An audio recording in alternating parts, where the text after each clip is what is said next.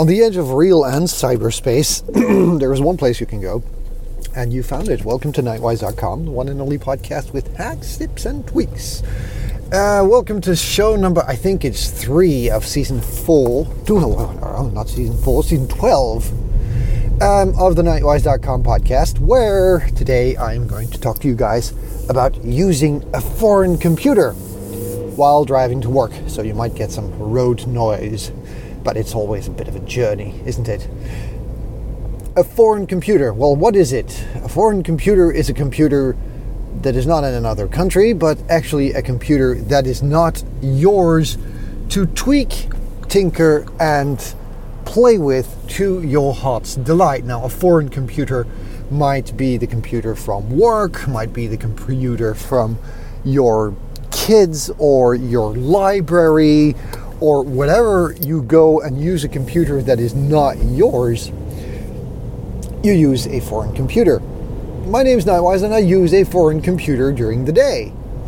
And one of the things that I do for my living, you know, I'm an IT consultant, so I do subcontracting gigs. And sometimes they tell you to bring your own device, and sometimes they say, hey, here's a laptop. Have fun with that. And that's the way it is at the current gig. They gave me a 15-inch Lenovo laptop. I can't remember the type model, but I'll put a link in the show notes. I only know that it's clunky and it's heavy. And I don't like clunky and heavy things anymore, because I like my things small and light.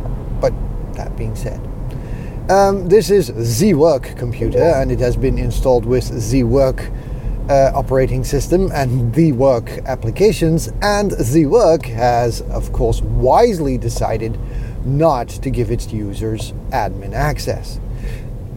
This is something a lot of companies still do. They have well-defined processes and procedures, and they have well-defined tasks that their staff needs to do, yet they give their people full reign of rights on the machines.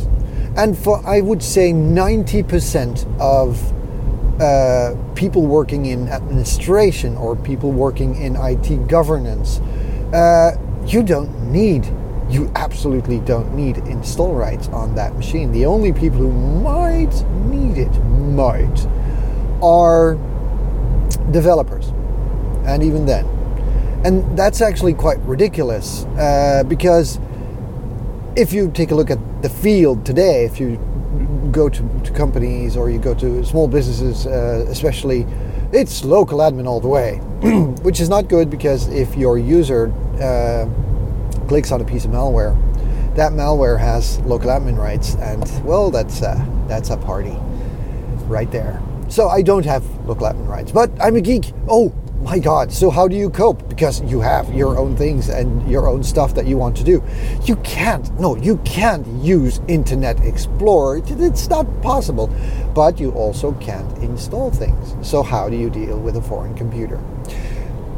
One of the things that I have always tried to do is that if I have data that belongs to me, I do not put it on the hard drive of the foreign computer.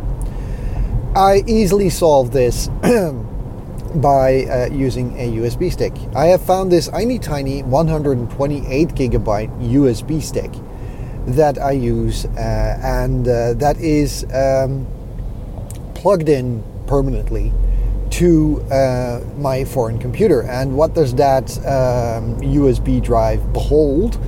That USB drive beholds my data. What do I have on there? I have quite a bit of music on there, because I do like to listen to stuff. And I sometimes stream stuff as well. We'll get to that next week. But I also like to have some stuff offline.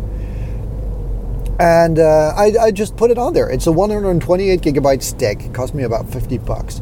And I've got like my a selection of podcasts on there. I've got old very old podcasts on there, like my archives podcasts that are sometimes 10 years old, that are still on my archive log. I kind of put them on there to you know, just listen to them for old time's sake. Or stuff that I downloaded that I would like to listen to. Like, for example, I don't know. One of the things I love to do is go on YouTube and download speeches and interviews, but then only download the audio. So I've downloaded some speeches and some talks about public speaking, because I do that. And I put them on there. So it's kind of a library of stuff that I like to listen to when I'm working on my foreign computer. So there's some music there, there's some downloaded speeches and talks there. I even, and yes, this is very nerdy, I have even ripped the audio off of some some of the original Star Trek movies, and I sometimes listen to that, kind of like an audio drama, and then just imagine the images with them. I know it's very nerdy, but those are some of the goofy things that I've got on there.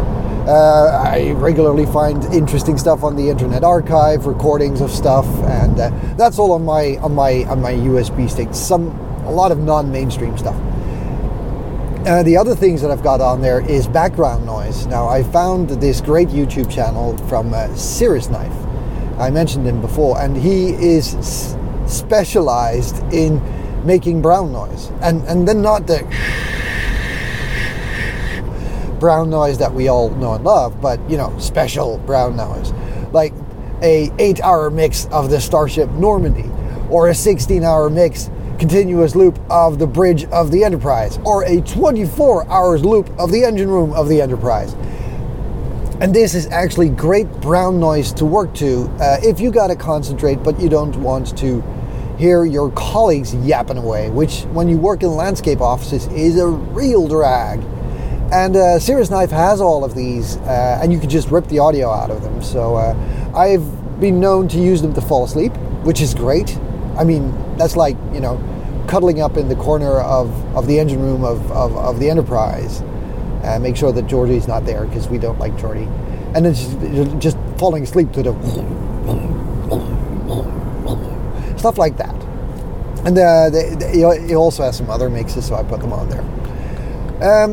The other things that are on there are a couple of personal items, like, for example, a scan of my passport and my identity card and stuff like that. Should something happen to me and I need a document in a jiffy, I've got it on there. That's kind of data that I carry around with me portably wherever I go, should I need to. I also have a PDF with my signature, which I can cut out and paste into any document that I need to sign. Now, all of these confidential files should be locked away in an encrypted file. So I urge you to use 7-Zip to encrypt those files with a password. That you have them with you, but if something happens, you can. Your data is not breached. You don't have confidential documents or data out there. And if your IT department should come snooping by, you never know where you're going to end up. They can, when they do a remote desktop session or just open up the file browser on your hard drive, take a peek at that hard drive, but they're not going to be able to do anything with that confidential data. So TNO, trust no one. So some music on there, some audio books or lectures on there, some confidential data on there, and of course applications. I absolutely love the Portable Apps suite, PortableApps.com. You just go there and you can download an entire library of portable applications.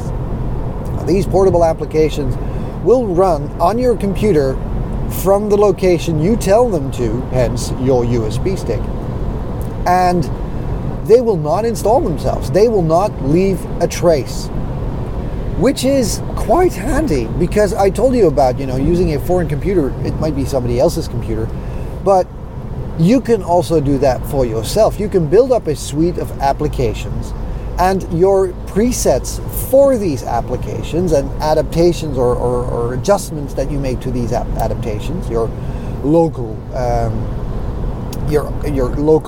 files, actually, your application files linked to your user, are also stored on that Portable Apps directory.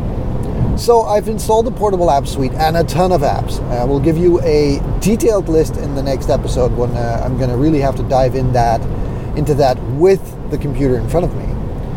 And I run them from there. And I run my favorite browsers from there, like Chrome and Opera and the new Firefox, which is absolutely brilliant, as long as I don't have to use IE. I'm happy. But also stuff like an antivirus application, and a malware scanner, and some networking tools, and stuff like UNetBootin and stuff. So things that I regularly use on any Windows system, but don't necessarily want to install. And Portable Apps is a great suite. You get a launcher with that. When you click on the button, it just opens up a menu. You can select whatever application that you want to use, and boom, you're gone. So this is becoming a little operating system on its own. And I refer back to an episode that's, I think, 10 years old, 11 years old, called Life on a Stick. That was a two-parter where I intensely talked about living off a USB stick on a foreign computer, and this is actually a little bit more of an extension to that. So yeah, Portable Apps, great. I mean, it's a great application suite, and all of that runs off of my USB stick. Great stuff. The things that I've also done is when I set up my browser and I use the browser on the portable browser that I use, I also change my download directory to go to the portable drive. So when I click download, it doesn't go to my work hard drive, but it goes to my personal USB hard drive. And those are little things that you can tweak with. You can make shortcuts to folders on your portable drive, put them on the desktop of the foreign computer you're working on if you're pairing both for a longer time. And that works great. That kind of gives you your own environment inside a foreign environment. And I use this every day. Now I say but the one thing that you should remember is this is something that you can also use on your own laptop. I mean, let's say you have several Windows laptops. I don't know, a desktop or a laptop, or I don't know, a computer in the den or stuff like that. Or you have kids who each have their own computer. I'm sorry, I'm trying to do a very dangerous overtaking maneuver here. That's okay. That all went well.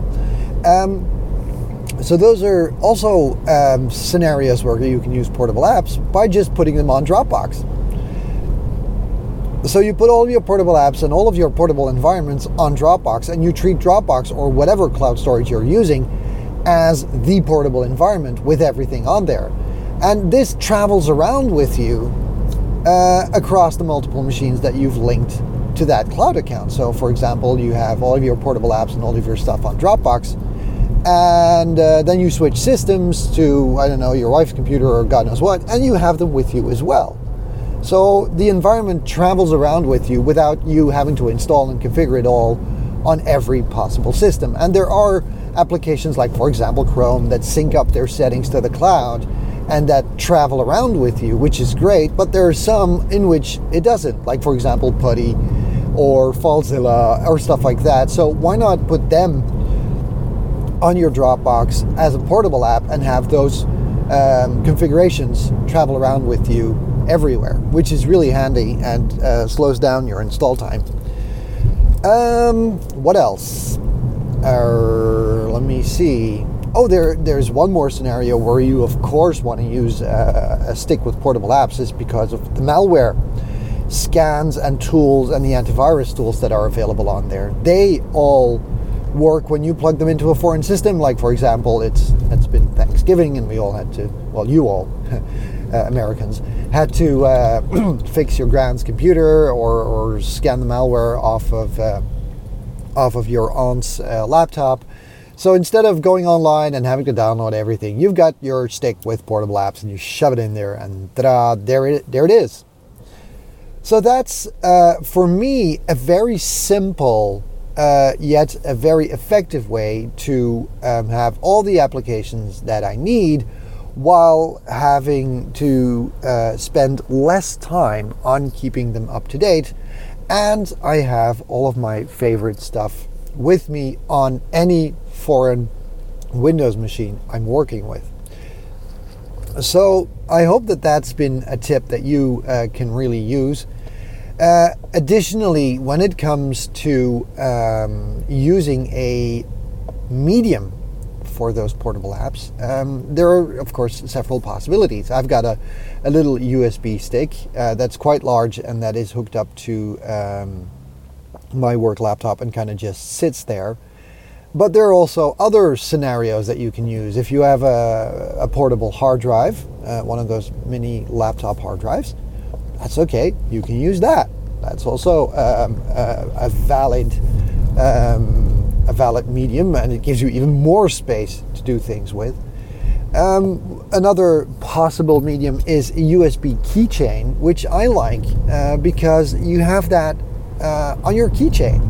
It is, stuck to your keys, to your car keys, and that way you have them with you everywhere. And you don't forget your USB stick when you leave because, hey, your keys are attached. And it's also a great way to stick that into your work laptop and that way always keep track of where your keys are. That kind of works for me. I like that. And of course, there's the third option, and that might be the faster option, to get a SD or micro SD card. Now, SD cards and micro SD cards these days are fast because, they have to be able to handle 4K video recording. I recently bought one and it's freaking awesome. This is great stuff. This is awesome stuff to work with when it comes down to having to record... Lady, what are you doing? With having to record HD or 4K video, because these cards need to be really fast. But they also are great for running these things on because they are friggin' fast. So you can also install all those portable apps on a micro SD card and use a micro SD to USB reader to access them, or just plop them right into whatever laptop you're working on that has an SD card reader. The great thing here is that it's really spiced up because these things are tiny. You lose them and it's expensive, but you also slide them into your wallet, or they are these tiny, mini hard drives that you can just take with you everywhere and play CSI Miami with, because you've got all your forensic tools right on there and you can impress people quite easily. So yeah, all possible scenarios to get more out of your applications when using a foreign computer, or get more out of your applications while using several computers by hauling what I just told you about to a cloud storage drive that syncs across. So I hope that's been a helpful tip. I've arrived at work where I need to work with my foreign computer, which will be running my own applications, like my podcatcher that downloads the podcasts to the foreign computer, which is great. So I will see you guys on the next episode, where we continue to let technology work for you instead of the other way around, while getting more done with less effort. See you guys. Bye.